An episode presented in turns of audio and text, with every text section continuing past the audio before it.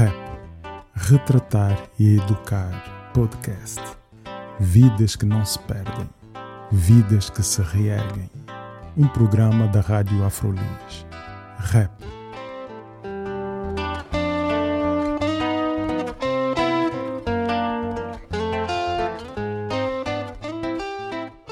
O meu irmão foi apanhado sozinho na rua, não teve desacato com ninguém, estava sozinho na rua e foi apanhado por, por a cor que tinha, que tinha, só pela cor. Ele não gostava de coisas, ele não gostava de chatice, problemas, de desacatos. Ele ia no, no caminho sozinho, somente para ir divertir. Ele não estava ainda na festa. Bom, eu ia dizer, bem, ele estava na festa, surgiu um desacato qualquer e ele estava lá dentro e aconteceu porque se calhar ele, ele tomou parte da- do desacato. Mas ele estava na rua sozinho, sem chatear ninguém, sem incomodar ninguém. E, e foram agredi-lo e, e chegaram a ponto de, de morte. Ele saiu de casa para ir divertir, porque ele esteve aqui no Barreiro, na zona, antes de ir para Lisboa, a almoçar com os amigos, ou a, almoçar não, a jantar com os amigos. Depois desse jantar é que ele resolveu ir para Lisboa sozinho. Porque os amigos que eram daqui da zona, estiveram com ele a jantar, não foram com ele, ele foi sozinho. Portanto, estou a dizer, ele foi apanhado no sítio errado, à hora errada. Começaram a fazer aquele, aquele espalhafato todo lá para o Barro Alto, começaram a descer a rua toda e depois, segundo as testemunhas e os autos que eu tenho, que, que me deram informação, houve gritos a dizer, lá vai mais um preto. Aí, quando ele se calhar ouviu, ele se calhar ouviu, estou a dizer, ele se calhar ouviu, e começou a, a fugir. Só que o tempo não, não deu. Quando ele começou a fugir, correram atrás dele e passaram numa rasteira. Claro, ele a correr e eles a correr atrás dele, eles tinham que, tinham de ser tratá-lo de qualquer forma. Uma, eram para aí umas. Na altura falaram em 20, 20 e tais. Eu nem sei. Na altura falaram esses gajos todos, mas só que depois todos não foram condenados. E pronto, aí começou tudo. Pontapés, choques, eh, tudo. Até ouvi as testemunhas, eh, o áudio das testemunhas, que até, segundo eles contaram, pontapearam-no e ele, o corpo até saltava. Dos pontapés que ele apanhou, ele não era gordo, ele não era, era pequenino. Dava eh, o corpo a saltar.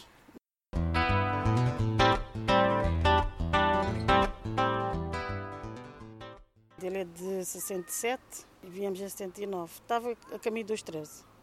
Ou já tinha feito os 13, não me lembro bem. E pronto, lá em Verde, ele, ele sempre, desde sempre ele gostava de, de animais.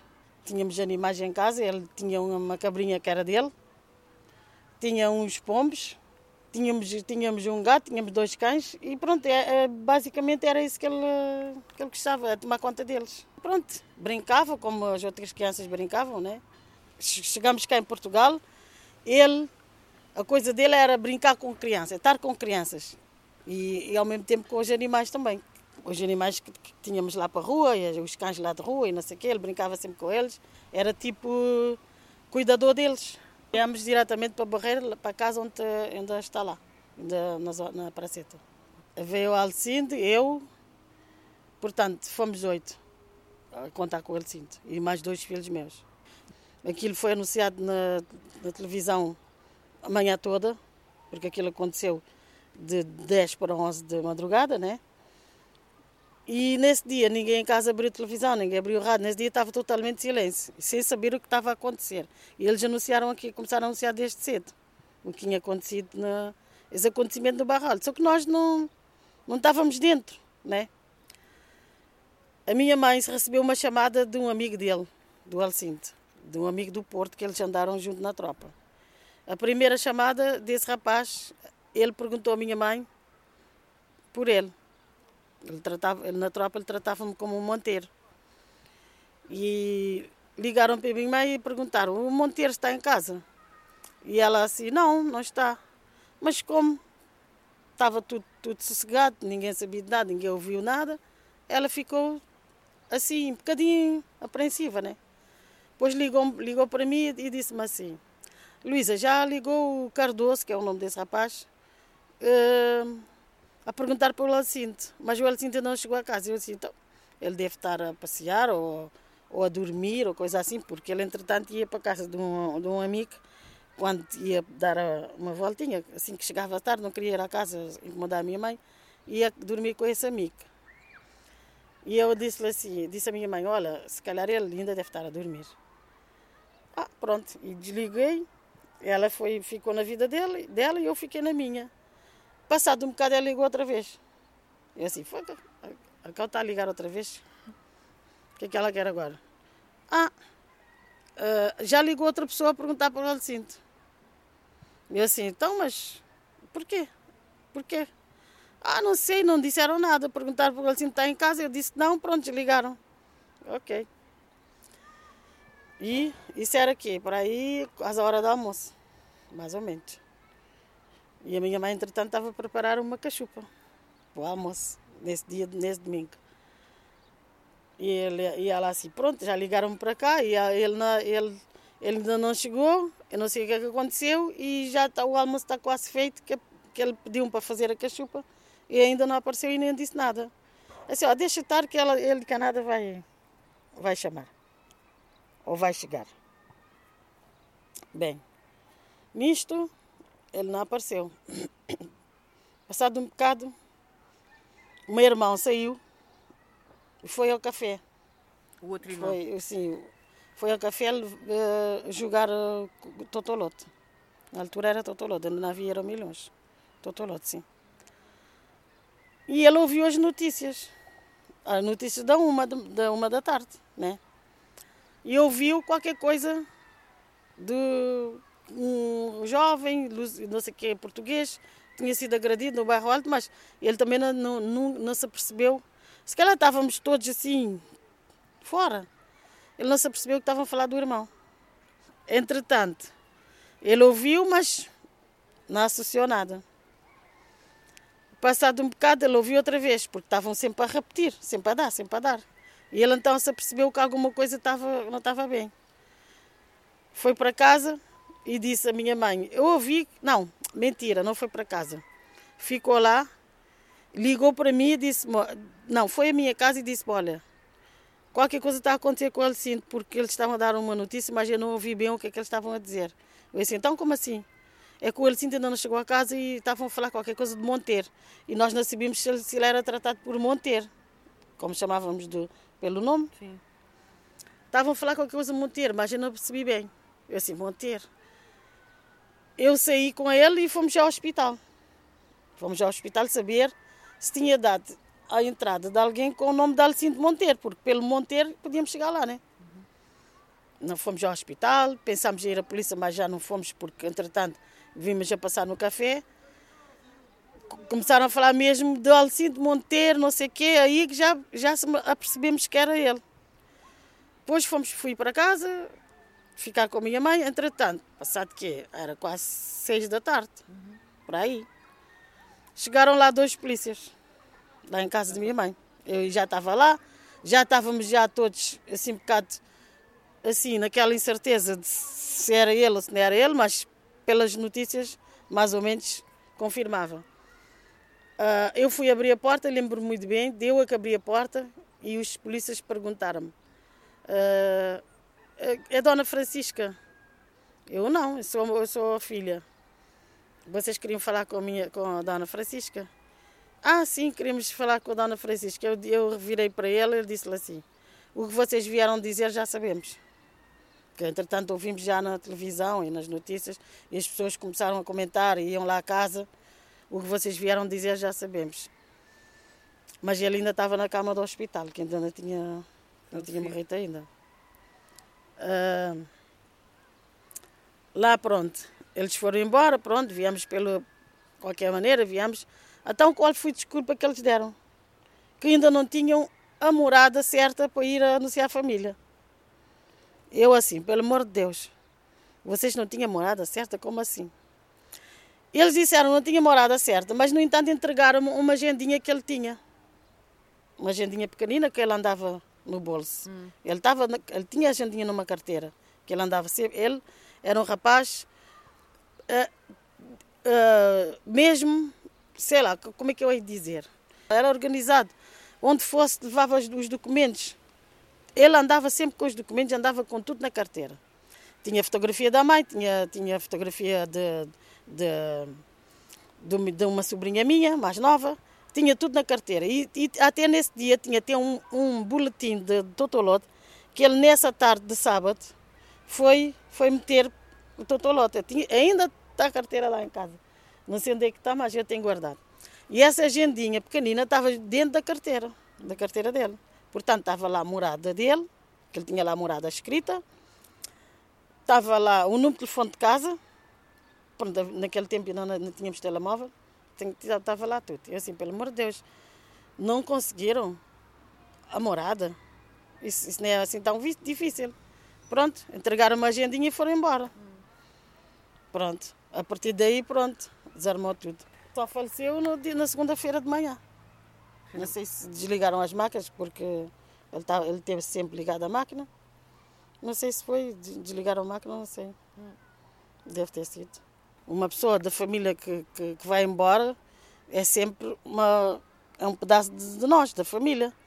Apesar de não pertencer diretamente a nós, pronto, nesse caso ele não saiu de mim, porque eu posso dizer que aquele, aquele que é mesmo, mesmo de mim é aquele que saiu de mim, tipo meu filho ou minha filha, né?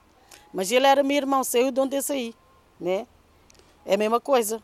Ficámos sem um pedaço de, de, de, nós e uma pessoa que nunca esperávamos que acontecesse. Hum. Porque ele não gostava de confusão. Ele, onde visse a confusão, fugia logo, dizia: Não, não vou estar aqui, não estou aqui a fazer nada. Lá em casa, se houvesse qualquer conversa entre meu pai e minha mãe, ou entre nós, ele começava logo a gritar, a dizer: Não quero ouvir, calem-se, já chega, já chega. Ele não gostava nunca de estar em confusão. Ele nunca meteu em confusão desde que. O meu irmão era gostar de criança, cuidar delas, cuidar de, de, animais que ele também adorava e, e umas plantinhas de vez em quando.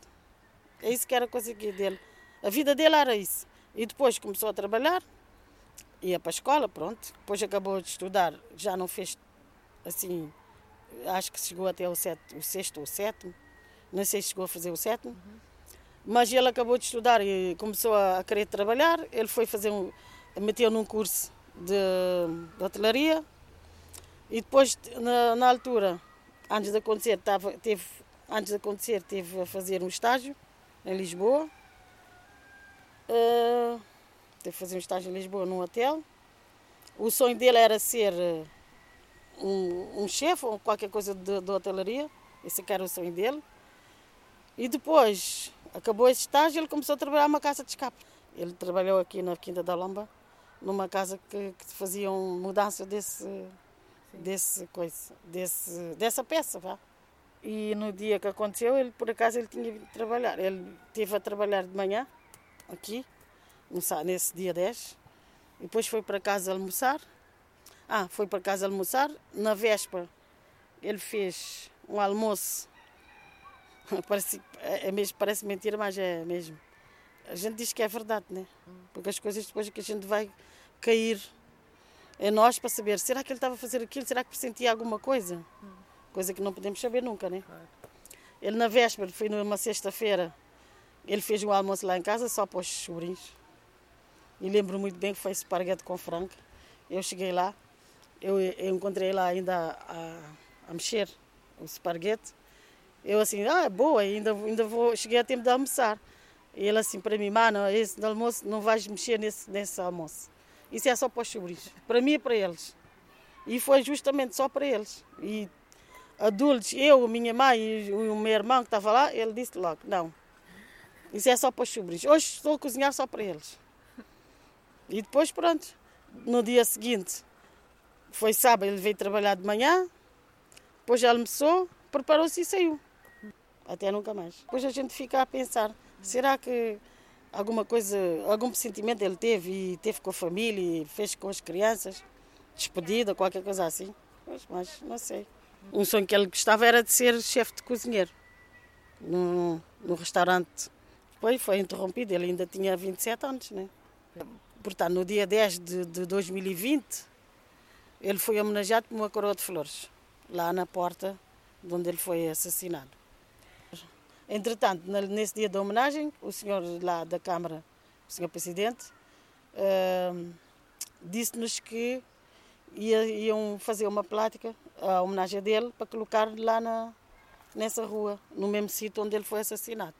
Falou isso naquele dia da homenagem da, da Coroa de Flores. E ele cumpriu. Essa coroa tinha que ser colocada no dia 1 do dia dos anos dele, em outubro. Uhum. E foi.